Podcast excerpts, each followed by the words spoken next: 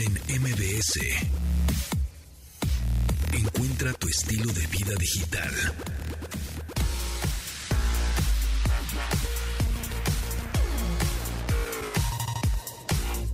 Bienvenidos amigos a este programa de Estilo Vida Digital cuando ya hoy es martes 21 de junio del 2022 cuando son las 12 con un minuto.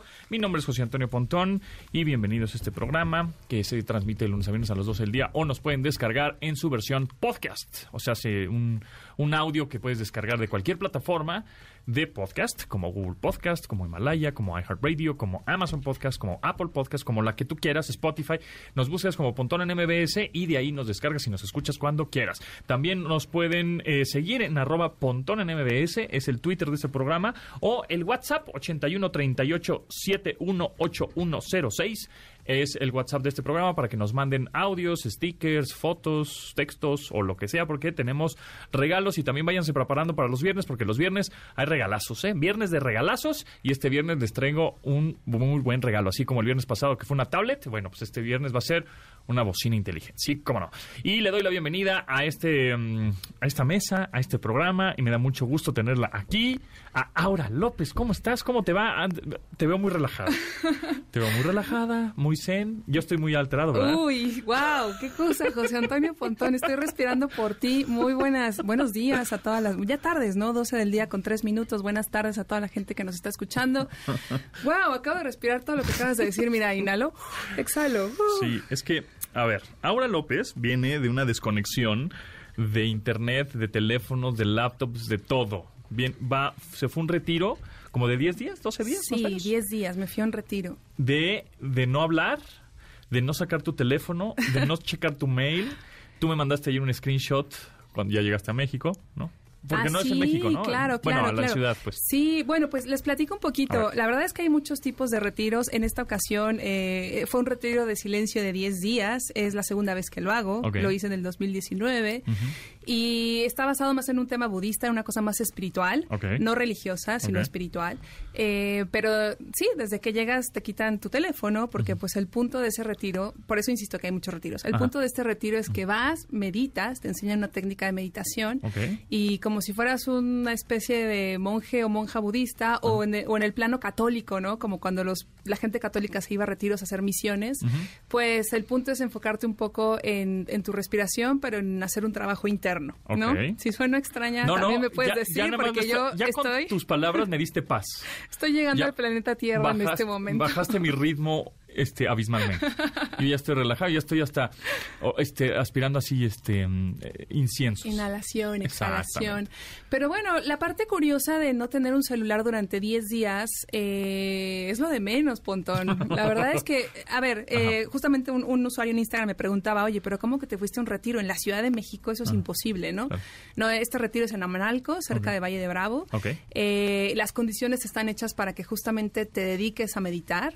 Eh, es, una, es un lugar bastante rústico y sencillo. No hay distracciones, no hay televisión, no hay internet, no hay teléfono. No tienes que preocuparte eh, sobre qué está pasando. O sea, sí, sí te Pierdes un preguntas. poquito pier- la noción del tiempo. ¿no? Pierdes la noción del tiempo. De hecho, ayer que regresé, bueno, regresé el domingo en la noche, eh, justamente yo decía, ¿qué día es hoy? Me sentí como en esta película de. Doctor Strange Ok. eh, o cualquier película en donde haya viajes en el tiempo, en donde te metes en una especie de, mm, no es un loop, es como una especie de portal, como que entré a un portal, estuve ahí 12 días porque me fui un día, o sea, llegué un día antes y regresé ayer, el domingo, y luego llego aquí y el ritmo aquí en la ciudad y en la vida diaria, pues claro que es muy diferente a a irte a meditar a un lugar y no, te- no usar tecnología y no estar con la gente y no estar con el rush de la cabeza, ¿no? Entonces, aterrizando un poco eh, la temática, al final este tipo de retiros, sea esta técnica que se llama Vipassana, se supone que Vipassana eh, es una técnica milenaria, tiene más de 2.500 años, basada eh, en, el budismo y es una técnica que surgió en la India. Ok.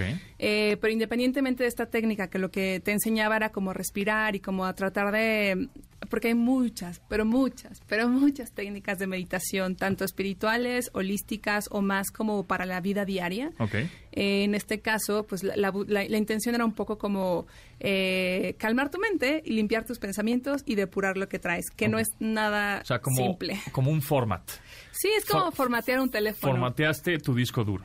Eh, más o Más menos, o menos, sí, sí, sí. La verdad es que es mi segundo Lo retiro. desfragmentaste más bien, ¿no? Sí, lo desfragmenté Ok. y, y es muy extraño llegar a la ahorita, ¿no? O sea, llegué el domingo en la noche, fuimos a un café saliendo de este lugar eh, a desayunar algo y de repente Pero bueno, sí te llego- dan comida y todo. todo. no, claro, claro. O sea, bueno, si quieres algunas cosas, te paras muy temprano, como a las cuatro y media de la mañana, Órale. meditas, Ok.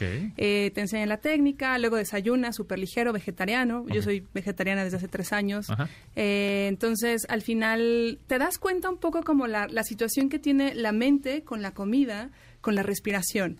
Y vas como calmando tu, tu cabeza y depurando como, en términos eh, coloquiales, yo diría como depurando un poco tus demonios o lo que te, te incomoda, ¿no? Vaciando tu papelera de reciclaje. Vaciando tu papel. Exacto, sí, sí. Ok, ok. Y es muy curioso porque cuando meditas, de repente entras en un estado como de, de- de sueño, como cuando te estás durmiendo. Pero y- no, estás como en un no. medio trance ahí. Ajá. Y de repente vienen muchas imágenes a la cabeza.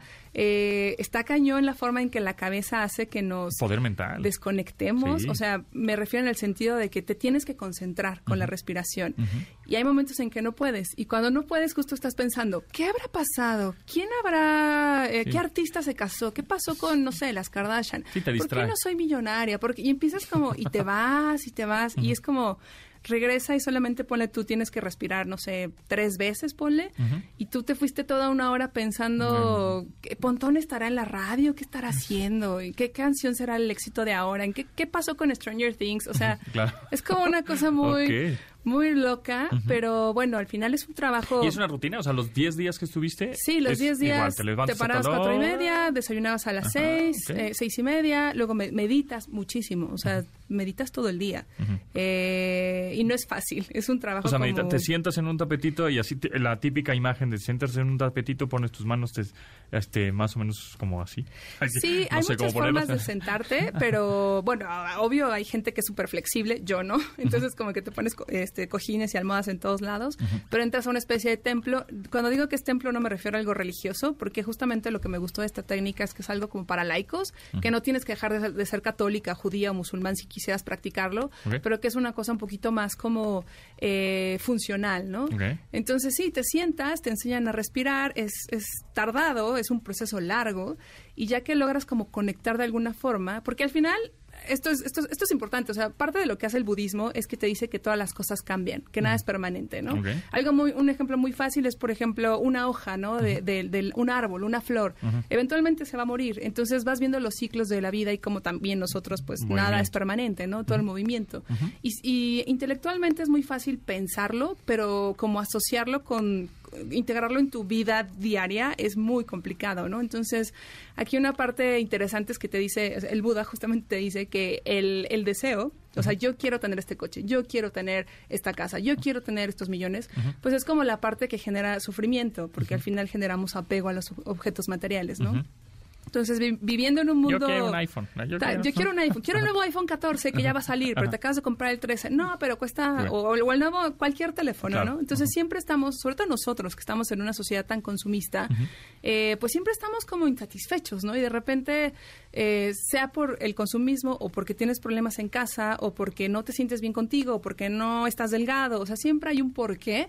Al final, eh, meditar ayuda justo a como a bajar esos niveles de frustración y decir, ¿sabes qué? Pues, pues puedo calmarme, puedo ver otras cosas, ¿no? Entonces, ¿Y, ¿Y cómo lo ves con respecto a tu vida digital? Es decir, estuviste 10 días sin teléfono, sin redes sociales, sin internet, regresaste y dijiste, me urge, no me urge, ya lo entendí. Los primeros dos días dices, puta, necesito tuitear. Y, y ya después ya pasó, ah, ya, me da igual. ¿Cómo, es- cómo fue tu...? En mi caso es un tema porque pues yo trabajo de periodista de tecnología, Ajá, ah, uso ajá. tecnología, Ajá. eh, creo contenido digital. Correcto. Lo que me, me pasaba mucho y le dedicaba varias horas era como estar en redes sociales. O sea, justamente it. Es un poco una pérdida de tiempo porque justamente te genera mucho el, el ver la vida de los demás, ¿no? Ujú. Ay, ellos tienen esto, ellos hacen esto. eh, y de repente cuando todos nos ha pasado que vemos Instagram, TikTok, lo que sea, y de repente perdimos dos horas Sí, por estar viéndolo, porque es muy adictivo, ¿no? En un sentido de, de- de quiero, quiero, quiero, quiero, quiero. Sí, ¿no? dice, hay cinco minutos, dos reels o tres, tres Sí, TikToks y ya. Te divierten, o sea, hora. sí, sí tiene una, una función. Yo no digo que no las usen o no las usemos, simplemente creo que hay que tratar de establecer, Equilibrar. equilibrar las cosas, ¿no? Y cuando te mandé el screenshot es porque abrí mi celular al- el domingo y tenía 500 mensajes de WhatsApp, ¿no? Y yo sabía que eso iba a pasar y dije, no, antes de que se me vaya la luz y todo lo que trabajé y toda esta, eh, pues... Aprendizaje. aprendizaje, Ajá. quiero como de, de una, un poco de descompresión. Te decía que fuimos a un café y de repente no traíamos celulares. Eh, y llego y les digo, oye, ¿puedo ver el menú? Ah, aquí está el código QR. Y Y, tú, yo, mm, este- no traigo celular. Y me vieron con cara de, ¿quién eres tú, ¿Cómo? no? Y, ah, bueno, oso. checa esta, esta tableta, ¿no? Y de repente estoy pidiendo y veo unas chavillas eh, tomando un café. Ujú. tomándose una selfie y poniendo una pose muy sexy con su café y la selfie, ¿no? Para el Instagram. Y fue muy raro, fue Claro. muy raro ver como, wow, claro, vivimos en un mundo, eh, o sea, yo la, salí de este lugar, vengo al planeta Tierra, y vivimos en un mundo donde estamos muy acostumbrados. No te tocó la que habla con aliens, ¿verdad? No, la su- no supiste. No, no me enteré. supi- No me enteré de nada en enteraste. 15 en 12 días. Claro, claro, ahorita, ahorita lo vas a escuchar. Ok. Ahorita, ahorita te voy a platicar. Al- Te voy a poner en contexto una, una colombiana que habla con aliens. Wow, ok. Bueno, sí, entonces como que es muy extraño llegar al, al... Y luego llegas a la ciudad y wow. Sí, otra. O sea, si tú acabas de respirar como... No sé ni cuándo respiraste para decir todo ese monólogo. Pero bueno, al final eh, hay muchas técnicas. Esta es una de las tantas de Vipassana, pero hay muchas otras formas de meditar. Y lo importante es eh, pues tratar de hacer conciencia, ¿no? En el caso de la conciencia, eventualmente un día que me invites otra vez, bueno, a tu programa, lo que sea. Cuando, te- cuando quieras. Justamente estoy trabajando en un libro que no tiene nada que ver, en, una- en un curso más bien, Ah, que no tiene nada que ver con, con meditación, pero sí con cómo desconectarte eh, de la tecnología y tener un equilibrio digital. Ese, el- es, creo que es y importante. cuando salga, que ya falta poquito, eh, vengo y les platico de eso. Que eso sí es, eso no es tanto, porque a veces meditar parece muy, nunca lo voy a lograr. Yo vengo de esa escuela, pero sí se puede. Pero a veces necesitas más herramientas eh, prácticas del día a día que digas, ¿cómo le hago para no estar metido tanto tiempo en Instagram? ¿Cómo le hago para eh, poder no tener tanta ansiedad? ¿no? Entonces, ese libro ya, ya está grabado, ya va a salir. Es un, un curso, perdón, es un audio curso.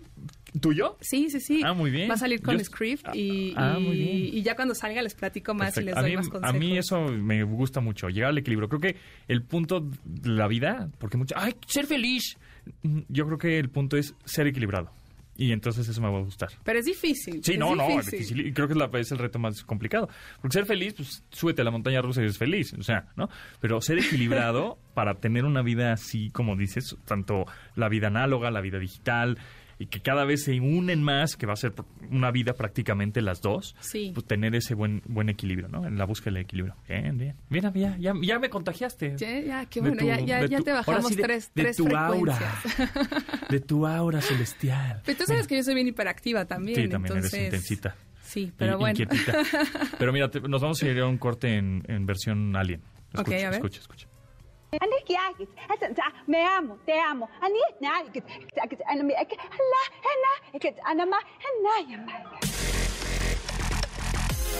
Continuamos después del corte con Pontón en MBS. Estamos de regreso con Pontón en MBS. Amigos, pues mejor la escuchamos en vivo, ¿no? ¿O qué? ¿Hay así de loca la onda? Sí, Sergio Santa Cruz, Abo Romo, ¿cómo están? Bienvenidos. Un placer estar ¿Cómo? con ustedes. ¿Cómo están? ¿Cómo les va? Pues bien, ya emocionados y listos. ¿Ya qué, qué les falta para el 23 de julio este rock en tu idioma sinfónico? Pues mira, para el pronóstico que tienen aquí, yo creo que sobrevivir. Eso estaría buena onda, ¿no? Si llegar Pues ya están listísimos, ¿no? ¿no? ¿sabes qué está bien padre? Que después de, de muchos años, hemos estado hablando de esto antes de entrar al aire, después de muchos años de, de, de tener esta expectativa, de tener una banda, de hacer canciones, de no sé qué, descubrir que 40 años después estas canciones Siguen. resistieron el paso del tiempo. Claro. pero mejor aún que nosotros resistimos el paso del tiempo, porque también. este rock and roll que hoy nos tiene muy vivos, pues hace 30 años podía, podía haber acabado con nosotros, muy de la mano, no, no echándole la culpa estrictamente al rock, ¿no? Y teniendo esta posibilidad de, de, de tocar, de seguir tocando juntos, o sea, Sergio y yo tenemos una amistad de 40 años y seguimos tocando juntos y nos divertimos mucho y estamos haciendo la promo juntos como si estuviéramos en el 85. está ¿no? bien padre. Sí, pues está increíble. Y entonces, pues bueno, la posibilidad de eh, Arena Ciudad de México, 23 de julio, presentar una parte del volumen 1 y volumen 2 de Rock en tu idioma sinfónico, que es un proyecto con el que tenemos unos ocho años, y tener la posibilidad de grabar el lado A de lo que va a ser la tercera entrega Ah, de esto, que eso está increíble, Eso ¿no? está buenazo. Sí, y es el lado A porque, bueno, este proyecto estaba planificado originalmente para el 2020. Evidentemente no pasó, igual que no Claro. pasaron Muchas cosas. cosas, claro. No, así que, se- que no pasó nada. pues, sí. Pero bueno, ahora estamos con, con, con mucha energía acumulada, afortunadamente. Energía chida, además. Y también la banda, o sea, la, la- la banda Sí. que los va a ver también traen esa energía Sí. acumulada, entonces va a deschongar Sí. eso, ¿eh? Yo Está espero bueno. que sí, espero que se deschongue, que no haya así como tanta visión y tanto desfiguro, pero sí deschongue, ¿no? Sí, ¿Por sí, qué no? De acuerdo, de acuerdo. Y entonces en el inter de esto, pues mira, estamos eh, armando, tenemos un elenco padrísimo de, de- de- de esta tercera entrega de Rock en tu idioma, que tiene que ver con, con, con Rubén Albarrán de Ok, Café de Tacuba, Café Tacuba. ujú. con Dr. Shenka de Panteón Rococó, Órale. con Richard Coleman de Fricción y director de Gracias Totales, eh, este homenaje reciente a Soda Stereo. Eh, eh, Salvador Moreno de la Castañeda, que bueno, es un artista excepcional, de mi tocayo Chava. Eh, ¿Y quién se llama? Jonás. Jonás de Plastilina de Plastilina Mosh, que está padrísimo, también ya más noventera Más la acá. onda. Y entonces está increíble porque al final como que coincidimos en que rock en tu idioma es un... eh, eh, es como un núcleo que nos, eh, que nos congrega, ¿sabes? Y que nos permite estar juntos y que nos permite estar de gira y que nos permite apoyarnos. Hay sencillo nuevo de. Neón después de 35 años. Claro. Hay sencillo nuevo de La Lupita, hay sencillo nuevo del Ritmo Peligroso, hay sencillo nuevo de- Leonardo. de Leonardo de Lozán. Claro. No hay todo el mundo estamos estamos sobres como si no hubiera pasado el tiempo. Y todos ellos van a estar ahí. Sí. el 23. Ah, sí, porque por supuesto del elenco del primero pues viene Emilio de Lozán y viene Héctor de la Lupita, Claro. Héctor Quijada, viene es un Cecilia concierto de seis horas, ¿o qué? Estaría padrísimo, pero no creo que lo aguantáramos. Sí, y ahora sí ya no no. tiene que ver con la viejeada y esto, ¿no? Ya seis horas y en lugar de staff tendríamos que ocupar paramédicos, Sí, ¿no? exacto. O algo así. Todos ahí con nuestro carrito. No, mira, afortunadamente lo- logramos como conjuntarlo, a, o compactarlo, perdón, a, a un par de horas. Y es un, uh, uh, uh, eh, un show muy variado, muy emocionante. Pues tú, mero, mi querido Sergio Santa Cruz. Está bien, tal. Sí, ya son- me callo. No, no, porque este, sí, la verdad es que son, son versiones de canciones que ya conocen, algunas interpretadas por los eh, intérpretes originales y otras por intérpretes pues que tienen mucha onda. O sea, oír Kumbala con Cecilia Toussaint, Ah, está- por ejemplo, cool. es una versión increíble. está cool. Este, o Lobo Hombre en París con, con Piro y con Leo, Ok. este, de Lausanne. Son versiones pues, que, que no son a lo mejor, no es la unión, pero son Piro y, ¿sabes? Y- Sí, está y padre. tienen un sabor y una onda bien chida, ¿no? Eh, entonces, la verdad es que sí es un show muy emotivo, con canciones que ya conocen, con un grupo de rock que se caracteriza por tener dos bajos, tres guitarras y una batería, y además una orquesta sinfónica. Entonces, este, y con los artistas que, los nuevos este, invitados, ¿no? Que, acaba de mencionar Sabo, es muy emotivo, la verdad se la van a pasar increíble. No dejen de, de ir, por favor, ahí a la ciudad, el, eh, Arena, Ciudad de México, 23 de julio, Rock en tu idioma sinfónico. ¿Lo van a grabar? Lo vamos a Sí, grabar. claro. Eso. Te- Para Estamos que- grabando el lado A. Para que se tomen su cucharita de miel y vayan a gritar con todo, para que digan, ¡ay, ese soy yo! Ay. Exacto. En audio va a estar grabado y también me imagino en video. Audio y video. Sí, Video, sabes que perfecto. eh, originalmente eso estaba planteado y planeado Ujú. en la onda de los dos primeros, hacerse de DVD y salir, y etcétera, etcétera. Con el primero que salió en 2015, eh, vendimos 130 mil físicos. Ok. Ridi- ya ridículo, en Pues esa ya- época ya sí, era no es- ridículo ya vender no- eso. ¿no? Claro, digital. sí. Salimos con el segundo en 2018 y pues, por ahí 90 mil unidades Menos. físicas. Claro. Pero bueno, al final ya le sumas y son 200 mil más casi 50 millones de views en redes. Es y que es en ahí donde la diferencia. cosa, ¿no? Claro. Ujú. Entonces está bien padre porque ahora el proceso es como es como lo hacíamos en los 80. Primero tocabas y tocabas y tocabas y pensabas que algún día ibas a tener acceso a un productor y a un estudio pro para poder hacer un Y- demo, y luego tenías un disco. tener muchos, o muchos contactos. Pero lo que era padrísimo era que cuando llegabas a grabar tu disco, pues el público ya sabía todas tus rolas. Y era el caso de Neón, era el caso de Caifanes, Claro. por mi parte. Y era el caso de Fobia, y era el caso de muchas bandas que antes de grabar un primer disco, el público ya se sabía todas las rolas. Entonces el trámite de grabarlas, pues era como, pues ya más bien digamos de grabar el que sigue, ¿no? Ahora es un poco de esa forma, ¿no? Todas estas rolas que estamos tocando, pues desde luego son rolas que han pasado por las orejas y el corazón de mucha gente. Y sabes, no hay, no hay que hacerles nada. Lo único que nos parece es que, bueno, nos, nos, nos hace increíble ponerles este revol del sinfónico, preciosearlas y de- descubrir que estas rolas están a la altura de la que sea. Y que es emocionantísimo Y justo tocar las- con la Camerata Metropolitana en vivo, que es nuestra orquesta sinfónica. Lo que les iba a otras. preguntar es, ustedes nacieron sin internet y sin música, o sea, sin Spotify y sin todas estas Pues plataformas. casi casi nacimos sin epidural, pregúntale a, pregúntale a nuestras mamás. Exacto, ¿no? ¿no? Y, ahora y ya eh, esta música que, ¿no? Hay, hay casi casi hay artistas que nacen no de una estación de radio o de la televisión, de un Así show de televisión los domingos, ¿no? Así ahora es. salen de TikTok o salen Así de YouTube. ¿Cómo, ¿Cómo lo ven? Y además eso, y la otra era, es más bien las generaciones nuevas están escuchando su música y van a sus conciertos gracias a estas redes.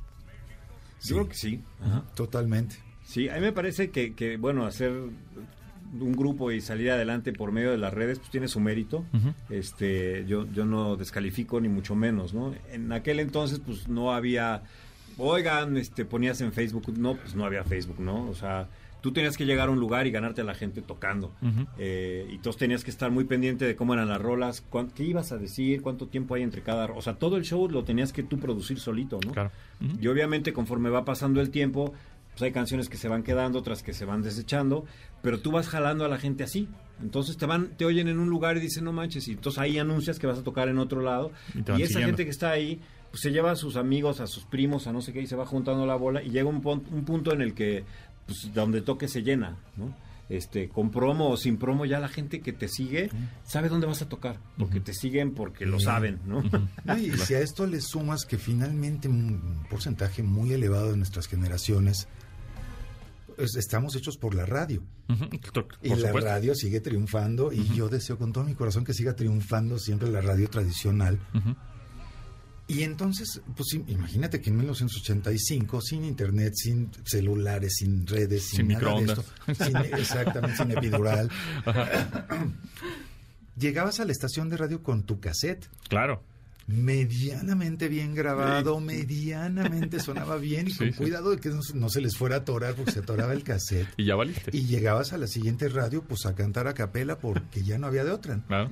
Y entonces esa radio generosa, una parte de esa radio, una parte de esos comentaristas, de esos comentaristas, perdón, como no sé, Fernanda Tapia, Ujú. Jaime Pontones. Luis Gerardo. Luis Gerardo Salas de alguna manera, Benjamín Salcedo, muchos de estos Claro. uh, uh, Sí, que te digo, críticos, especialistas Sí. en música. Que se atrevían y que entonces, bueno, a lo mejor dentro de su programación tenían que poner, obviamente, a The Cure y a Depeche Mode y a estas bandas que eran lo, Las que jalaban. triunfaba. Claro. Y de pronto por ahí dejaban caer una rola de neón del casetito, ¿no? Dejaban caer una rola de Caifanes de nuestro primer demo y dejaban caer una rola de Pedro y las Tortugas, o no sé, de muchas, de cualquier banda, ¿no? Y eso empieza a generar una, un- como una suerte de enlace con la gente. Y es cuando ya la gente te empieza a ubicar un poco, si no físicamente, por lo menos por, por la voz y la rola y la historia y demás. Y esto genera que se, hay- eh, que se abran más lugares donde tocar en vivo, que haya más bandas, que haya mejores canciones, ¿sabes? Que, hay- que se empiece a inventar una industria que además tiene mucho que ver con la venida de todos los músicos y productores argentinos, perdón, y todos los músicos y productores españoles, que a la postre se convierten en productores del primer disco de Neón, del primer disco de Caifanes, de- del primer disco de Maldita, del primer disco de Fobia, del primer disco de Quien me digas. Claro. Y nos, nos traen una enseñanza que mientras mucho, eran muy atacados algunos de ellos, pues ya sabes, ¿no? Por esta cosa así como ultra... Decían, ah, nos vienen a reconquistar los españoles. Y decían, no, No. manches, si tú supieras lo que yo he aprendido de ellos en Ah, estos claro. últimos años. Claro. Y entonces no podíamos verlo de esa forma de ninguna manera, pero todo eso sumaba y sumaba y sumaba. Y hoy, 40 años después, nos tiene aquí platicando juntos. en Y ahora, cabina, todos esos aprendizajes que has tenido durante sus carreras, ¿qué consejo le darías a un artista nuevo de veintitantos años que se hizo a través de redes? Pues que se prueben en vivo. A fin de cuentas, la subsistencia está hecha tocando en vivo. O sea, antes, cuando éramos chavos y empezábamos, pues había artistas que vendían muchísimos discos y de eso vivían. Y había muchos grupos que ni siquiera tocaban en vivo. Pero ahora no es así. Ahora tienes que salir a tocar en vivo porque es donde, donde vas a poder ganar algo, claro. Ah, Digo, a menos que tengas este millones y millones y millones y millones de views, que pues eso ya sabemos que es una élite muy pequeña que está hasta arriba, ¿no? O sea, para alguien que empieza, pues no tiene eso. Entonces, yo creo que lo más importante es pues que empiecen a, tocar en vivo, ¿no? Empiecen a salir a tocar en vivo, que busquen eh, tocar en escuelas, en barecitos, en donde se pueda, y eso te, te da una enseñanza que no te da otra cosa. ¿no? Es como estar en Y un, te acerca mucho a la en gente. un además. mostrador de una tienda, ¿no? Justo. O sea, Sí, sí. en contacto con una Sí, persona. total. Claro, y saber cómo hablarles y cómo reaccionan. Sí, yo me daba cuenta, por ejemplo, con Neon, que pues, salíamos a tocar y la gente nos volteaba a ver, ¿no? Pues, no era tan común ver grupos de rock y menos en español. Y de repente había una rola en la que se ponían a hablar, ¿no? Y así decías, no, pues esta no está caminando, ¿no? Y entonces, claro, claro, sí, sí, Entonces, sí, sí. ¿sabes qué? Es que esta parte de la rola está de flojera, güey, hay que cambiarla. Pues sí, hay que cambiarla. Y entonces la probabas en otro show y te das cuenta que ya estaban, seguían viéndote y decías, ok. Pero es así, o sea, esa prueba y error y es, pues, guerrereando en la, en la calle, pues, por así decirlo. en ¿no? el escenario, en el Ajá, en el escenario. Por ejemplo, ahora que ustedes ven que no antes el, el- el típico encendedor cuando estaba la balada de rock, ¿no? Y ahora que los celulares también, ¿qué opinan de eso? Tú como artista estás en el escenario, estás viendo a cinco mil personas, mil, diez mil, las que tú me digas, todos con celular grabándote. Pues mira, cualquier persona que compró, y siempre lo digo de esta forma, así como muy coloquial, cualquier persona que tuvo que zurrar piedras para comprar un boleto para venir a vernos, merece todo nuestro respeto y merece que hagamos exactamente hasta el último aliento, sabes, que ejerzamos todo nuestro expertise en el escenario. Y creo que cada quien tiene derecho, finalmente, de disfrutar de un concierto como mejor le dé la gana. Si lo quieren ver a través de la pantallita del celular, Pues es muy padrísimo. Si no lo van a volver a ver nunca, padrísimo. Si lo van a compartir en un live o en una de estas cosas modernas que no me entero, pues está padrísimo. Yo voy a un concierto y yo me siento y escucho. Claro, si vas a un show de Kiss, un show de, ¿sabes? A un show que tiene mucho Sí, rollo visual, fotitos, sí. por Ajá, supuesto que exacto. alucinas con el 3D y esto, pero Claro. si es un show de pero Wind and Fire, te aplastas y dices, no puede ser, qué bonito tocan estos monos, ¿no? Creo que lo único que no se vale es el insulto. Ok. ¿Sabes? Que, que supongan que por eso, porque ¿Cuál, es, tuvieron que cuál sería un piedras, insulto para ti? O sea, el- agredirte. Ah, ok. La agresión, yo hablo específicamente de la agresión, de que te pueden aventar cosas. Ah, no, eso me encanta, Ah. ¿no? El intercambio de mentadas y de saludos maternos y de a ver quién dice la frase más soez. A mí eso me fascina. Lo aprendí en las luchas de toda mi vida. Pues. ¿Qué te digo, no? Es, es, es un escenario como natural, porque al final es una... Eso era padrísimo de las luchas. Adentro nos mentábamos la madre todos. Ujú. Y sales y te tomas un refresquito, una chela con el que te inventaste la madre. Claro. Así funciona, es una relación bien Amor padre, ¿no? Y bueno, con esto ahora que... Pero es que luego hay una banda que está muy loquita y entonces supone que porque estás ahí enfrente te pueden aventar unos hielos, ¿no? Sí, no te Y pases te sí, pueden monedas. hacer o- mucho daño. Sí, claro. claro. O sea, no es nada más que te avienten un hielo y lo esquives y tienes buenos reflejos o yo qué sé. Te pueden lastimar, pueden lastimar a alguien con un hielazo, con un zap, avientan un tenis. Digo, güey, avienten los pero dos brasier- por lo pero menos, brasier ¿no? sí. Los, ¿Eh? los brasieres sí. Ah, no, Ah, güey, sí. el flashazo, todo eso bienvenido, todo eso bienvenido siempre, por supuesto, porque finalmente es parte como del... Está muy chistoso, nosotros habíamos tenido el privilegio de platicar aquí en su cabina y tengo la sensación de que hemos platicado siempre. Claro. Sí, ¿Por sí. qué? Pues porque las rolas, porque el este, Sí, porque el no es que Pues ustedes estén rock, haciendo su pues trabajo y nosotros rock, el claro. nuestro. Ujú. Tú entrevistas, tú preguntas, yo contesto. Tú, eh, tú preguntas, Sergio contesta. Claro. No, no, es eso, es como un, ¿sabes? Como un intercambio de experiencia que está bien padre, por supuesto.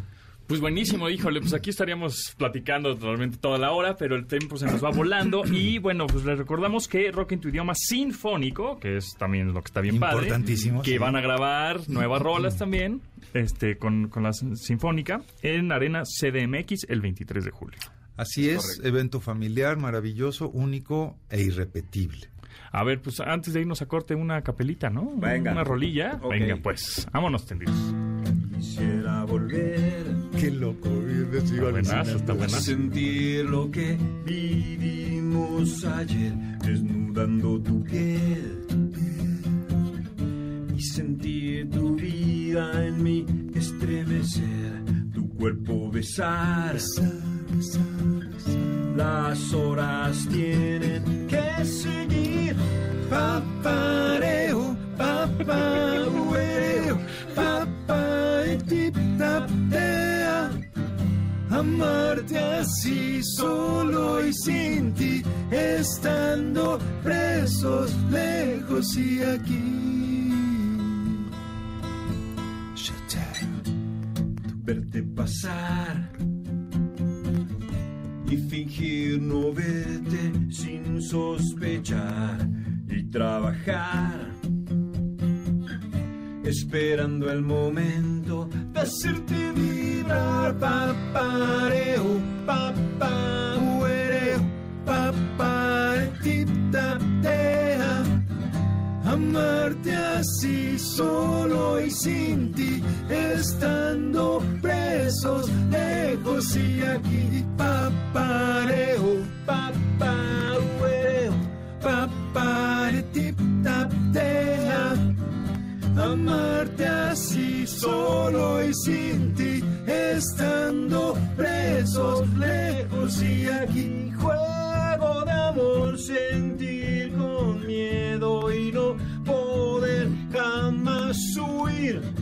juego de amor vivir en ti callando siempre el fuego. Papareo papahuereo paparetiptatea amarte así solo y sin ti estando presos lejos y aquí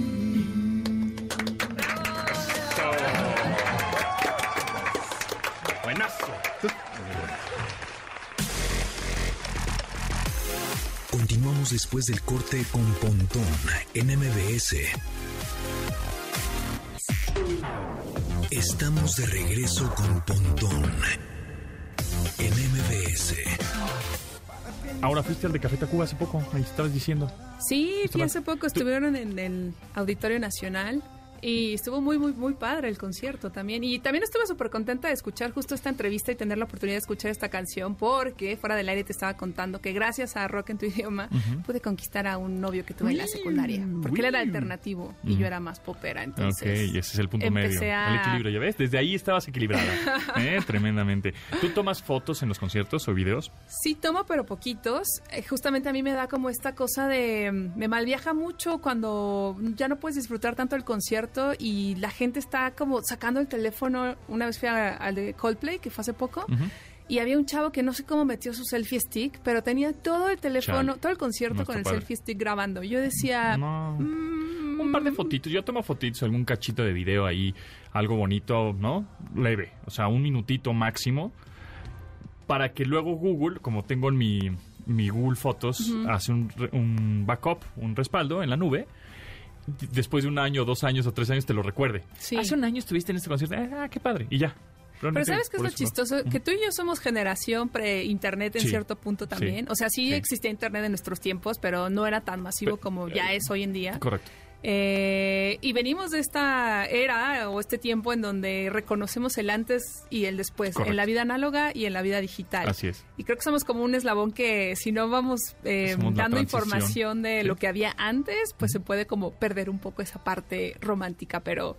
Pero sí, en efecto, eh, antes de, de llevar el teléfono al concierto y de cambiar los encendedores por los celulares y demás, pues nos tocó vivir toda esa otra parte en donde guardabas tu ticket o tu boleto ujú. y te quedabas con el recuerdo ahí en la memoria, en tu cabeza. 81 38 71 8106 es el WhatsApp de este programa y nos manda uno David Vázquez. ¡Wow! ¡Estás Sabo Romo! Saludos de mi, de mi parte.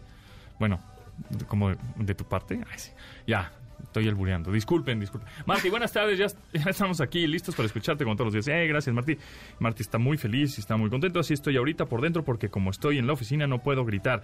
Pero nos manda un GIF de que está muy emocionado porque está aquí Sabo Romo y nos pone como loco. ¡Ah! Muy bien. Pero bueno, ya tenemos en la línea a Pauline Millán, que nos hablará de la pornovenganza y de la venganza, del sexo por venganza. O sea, que son cosas diferentes. ¿Cómo estás, Paulina? Muy bien, muchas gracias. Bueno, diferentes y pueden ser igual de destructivas, yo creo. Ok. No, tal vez el porno por venganza gana por mucho. Ok. Sexo por venganza es como, pues me cortaron y me, me voy a- con otra chavo chavo y ahí, ¿no? Y, ese es- y que se Sí. entere. sí, sí, la verdad es que pasa más de lo que pensamos. Yo alguna vez hice una investigación en muchas personas en México y justo les preguntaba todas las razones y alguna vez que yo platicamos, ¿no? Por las cuales habían tenido sexo, que hicieran una lista de todas las que se les ocurriera. Y después, pues ya hice así como que un compendio de todas. Y venganza estuvo en el lugar número 12. Ok. 12, ¿no?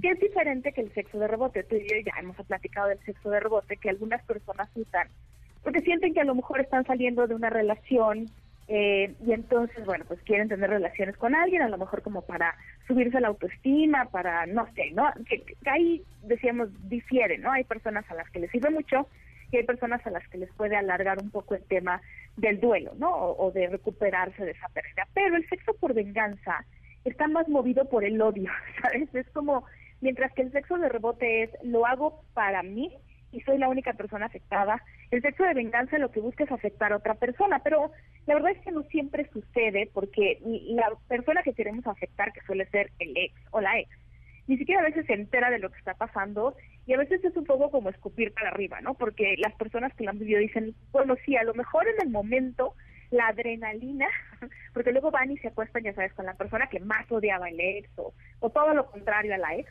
Y entonces sí, la adrenalina puede ser así como, como un, no sé, me, te ponen un high especial, pero después las cosas ya no se ven tan claras y puedes complicar ahí también el asunto. Es más, la persona con la que tienes sexo por venganza puede ser alguien ahí como que te salga medio tóxica. Bueno, ya son extremos, pero en realidad el sexo por venganza no suele ser lo que alivia a las personas, no les lleva como a sentirse mejor y pues sí, en los estudios muchas personas que lo han hecho luego dicen, no, la verdad es que sí, me arrepentí, porque pues al final, sí, a lo mejor por una infidelidad, sobre todo los estudios han encontrado que las personas a quienes deja su pareja, es decir, que son los que los que alguien más les, los tronó, pues son las personas que más tienden a buscar el sexo por venganza, sobre todo si ese truene también fue generado por una infidelidad. Entonces dicen, bueno, pues si ya la persona me fue infiel, yo voy y soy infiel con otra persona, pero de nuevo, si no es algo que realmente queríamos hacer y solo estamos pensando, teniendo al ex en mente, pues se vuelve algo bien complicado, ¿no?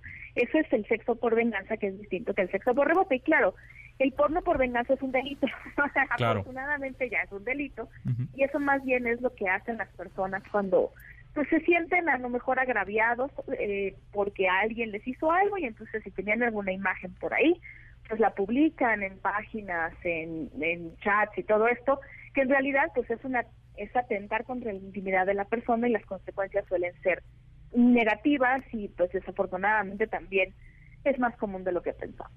Hola Pau, eh, aquí Aura López que ando de, de colada en el programa de Pontón. Yo justamente tengo una duda en el tema de la pornovenganza. Por ejemplo, bien mencionas es un delito, pero en estos tiempos, ¿cómo, desde tu experiencia, cómo le puede hacer las personas, hombres y mujeres u otro tipo de género, como para estar precavidos en cuestiones digitales, ¿no? O sea, me refiero a que en estos días es súper fácil grabar sin que te des cuenta, tener cámaras escondidas. Eh, ¿Cómo funciona esa parte? Porque en cuestiones de pornovenganza, al final el problema es que justamente estas imágenes se filtran, te toman fotos desnuda o desnudo, o videos, o- y justamente se vuelve una cosa psicológica y de poder. Hay muchos casos conocidos. Eh, entonces, de- desde tu experiencia, ¿qué crees que, que, que se puede solucionar sobre este tema como tecnología y pornovenganza?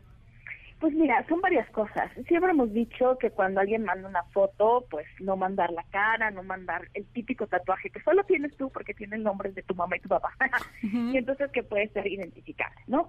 Pero de- de repente el pensar, y mira, desgraciadamente, eh, y esto hay que decirlo, la verdad es que las personas a veces sí queremos sentir que podemos controlar muchas cosas, pero eh, también un poco a veces es como decir, bueno, la verdad es que eh, se pudo haber prevenido, la persona lo pudo haber prevenido, y a veces la línea que separa eso de decir, bueno, en realidad fue su culpa, sé que no va por ahí el comentario, pero es su culpa, este, ¿para qué lo hizo, sabes? Sí. es como, eh, pues sí, es muy delgada, ¿no? Entonces no quisiera también que las personas de repente, o sea, siempre que alguien vivió un delito de este tipo, se le dice, bueno, no fue tu culpa. Ahora, yo lo que sí quisiera decirles que sí podemos abrir los ojos es cuando una persona hace este tipo de cosas, generalmente no es una persona que nos trata con respeto, que es una persona amable, que se comunica muy bien, que nunca es violenta y de repente un día se le ocurre publicar siete videos, ¿no? Generalmente las personas que hacen este tipo de cosas tienen otras maneras de buscar controlar a la persona con la que están. Entonces, ahí sí podemos abrir los ojos, porque es importante también eh, por nuestra seguridad. Si estamos en una relación con una persona que constantemente está pasando nuestros límites, que no respeta eh, los nos, por ejemplo, en la parte sexual esto es muy evidente. Si estamos diciendo esto no me gusta, si estamos constantemente accediendo a cosas solamente por miedo a lo que la otra persona va a decir, por miedo a perder a la otra persona. Estamos ahí en una situación muy vulnerable. La violencia sexual no está separada de otros tipos de violencia. Entonces, eso es un poco lo que quiero decir. Si estamos con una persona que todo el tiempo está haciendo eso, que está buscando siempre, en lugar de negociar una relación sexual, en lugar del consentimiento, está en el convencimiento, ¿no? A partir de la insistencia, a pesar de que hemos dicho que no, aquí hay banderas rojas, aquí hay focos rojos que tenemos que poner atención, porque son personas que evidentemente no tienen ningún respeto por lo que pues por lo que queremos, ¿no? Entonces seguramente son personas que tampoco les va a importar en un momento dado pues esto, ¿no? En este narcisismo pues llegar y exponernos. Entonces eso es más importante. Por supuesto, eh, si esto llegara a suceder, si soy una persona que está viendo violencia, pues también, de nuevo, yo soy la víctima y la persona es bien difícil de controlar. O sea, de repente esto que dices es muy interesante, porque claro, yo puedo controlar lo que mando, pero la persona si quiere hacer mal, híjole, yo creo que lo va, lo va a hacer. Pero bueno, al final ahí yo les diría, digo, aprovechando el viaje, no intercambien contraseñas, todo esto no son pruebas de amor. A mí todavía me tocó la época en que la prueba de amor era tener sexo y ahora es aparentemente el intercambio de contraseñas y para mí creo que esto tendría que ser algo más privado. Ya ya abriremos un espacio para hablar de esto, pero sí, creo que aquí hay que tener también eh, lo nuestro, eh, que es el contexto que solo entendemos de nuestro teléfono celular o nuestras cosas, guardarlo solamente para nosotros. Oye, pero qué, qué, interesante que mencionas esta parte de ver las eh, banderas rojas o los red flags, eh, sobre todo cuando estás con tu pareja o con alguna persona en, en momentos de actividad sexual, porque al final yo creo, pero tú me puedes decir si, tiene sentido lo que te digo y lo que le estoy comentando a la audiencia, que la educación sexual es un tema sumamente importante y que al menos del lado de las mujeres no es algo que se trate tanto, ¿no? O sea, me refiero a que siento que todavía no hay una apertura en cuanto a cómo una mujer puede sentir placer o cómo una mujer debería de explorar su cuerpo, como que apenas está empezando a abrir todo este tema y creo que a lo mejor en el momento de poner red flags o banderas rojas no puedes a lo mejor discernir entre esto está bien o esto está mal porque ni siquiera sabes tú cómo funciona tu cuerpo, ¿no? De ahí hay algo que nos puedas platicar un poquito. Sí, no, esto que dices es algo que se ha discutido en muchos foros de sexología, porque es verdad, o sea, si no sabemos distinguir las cosas que nos dan placer, ¿cómo carambas vamos a distinguir aquello que no? Entonces, eh, casi con, cuando hablas de la sexualidad femenina y el placer, casi es un tema político, ¿sabes? Justamente por eso.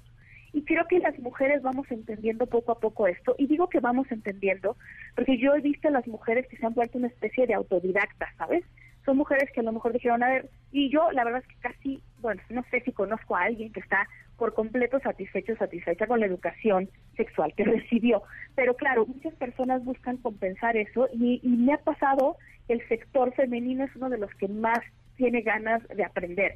Y entonces tú te metes a las redes sociales y hay intercambio de ideas, de información, de testimonios. Entonces las mujeres vamos entendiendo que el placer no es algo que le debemos a alguien más, sino algo que está bien por nosotras mismas, ¿no? No es algo que siempre tiene que estar acompañado de alguien más y que es importante reconocerlo y conocerlo para poder llegar a una relación también a, saber pedir lo que necesitamos, lo que nos gusta, lo que queremos y también conociendo nuestros límites es mucho más fácil platicarlo. Ojalá todo eso nos enseñaron, porque en muchos lugares de educación de la sexualidad siempre está basada en temas biológicos y muy pocas veces en el tema, por ejemplo, de la negociación, de la asertividad sexual, del placer. Entonces, en la medida en la que esto se enseñe, yo creo que muchas otras cosas también se irán acomodando. Por eso es tan importante cuando hablamos del placer en la sexología, decir, bueno, hay que enseñar el placer, pero no solamente porque sí, sino por todas estas conexiones importantes. Oye, y como lo mencionas, el sexo por venganza justamente es una cosa y el porno y la pornovenganza es otra. ¿Cuáles serían como los los lo que son cosas muy diferentes porque la pornovenganza es un delito, ¿cuáles serían como los consejos que les podrías dar a la gente que nos está escuchando sobre si está en una situación así? Por ejemplo, si en la pornovenganza, ¿qué tiene que hacer eh, para hacer este tipo de denuncia? Y en el sexo por venganza, como qué tips para que igual y tal vez no lo hagan. Pues mira, en sexo por venganza yo les diría, piensen, por ejemplo, que no les va a ayudar a mejorar eh, esta tristeza, porque muchas veces lo buscamos como para no sentir, ¿no? Mal, y entonces esto no sustituye a la terapia, no sustituye al tiempo que tenemos que pasar viviendo este duelo, no nos va a hacer sentir mejor eh, después de tenerla en realidad, las cosas se pueden complicar mucho, la gente vive mucha culpa y se siente muy mal. Entonces, creo que hay muchas razones por las cuales es mejor vivir el duelo de manera tradicional que solamente buscar, ¿no? Si queremos buscar relaciones sexuales con otra persona, tiene que ser algo que nos ayude sobre todo y principalmente a nosotros y no buscar este partir desde el odio, que es el sexo por venganza, sino desde el amarnos un poco y tratar de ir reconciliando todo esto, ¿no? Y, y bueno, pues el, el, el porno por venganza, pues es algo que se tiene que denunciar. La verdad es que ahora está ya a nivel federal, entonces los años de prisión que puede pasar una persona iban este, dos, tres, dependiendo del lugar, ¿no? Hasta seis. Entonces, pues sí, está la policía cibernética, sería buena idea que se acercaran. Y, y la verdad es que yo creo que muchas de estas personas que cometen este delito confían en la vergüenza de la persona. Es decir, si la persona se siente culpable por haber hecho esto, por haber dejado que la otra persona los grabara, y si siente vergüenza, por ejemplo, por el tema del sexo, estas personas confían en que alguien no va a denunciar. Entonces hay que tener todo el tiempo esto en cuenta porque a lo mejor vale la pena, pues si necesitamos un acompañamiento terapéutico, buscarlo, pero al final, eh, pues denunciar, ¿no? No dejar ganar porque siempre decimos, ay, es que qué pena o que, bueno, pero también en eso confían las personas que hacen esto. Muy bien. Pues ahí está. Gracias, Paulina Millán. ¿En dónde te seguimos?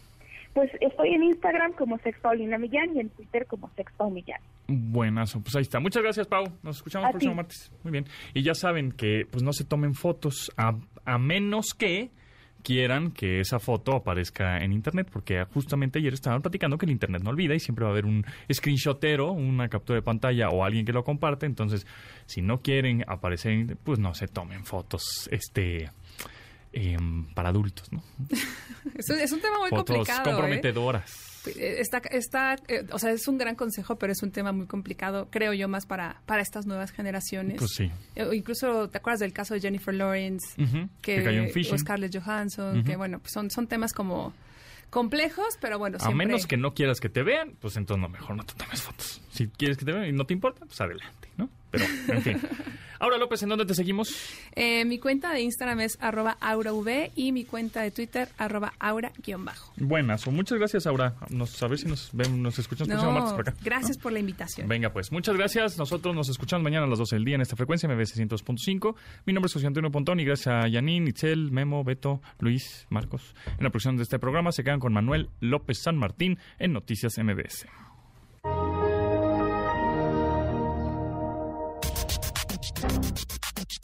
En MBS. Te espera en la siguiente emisión.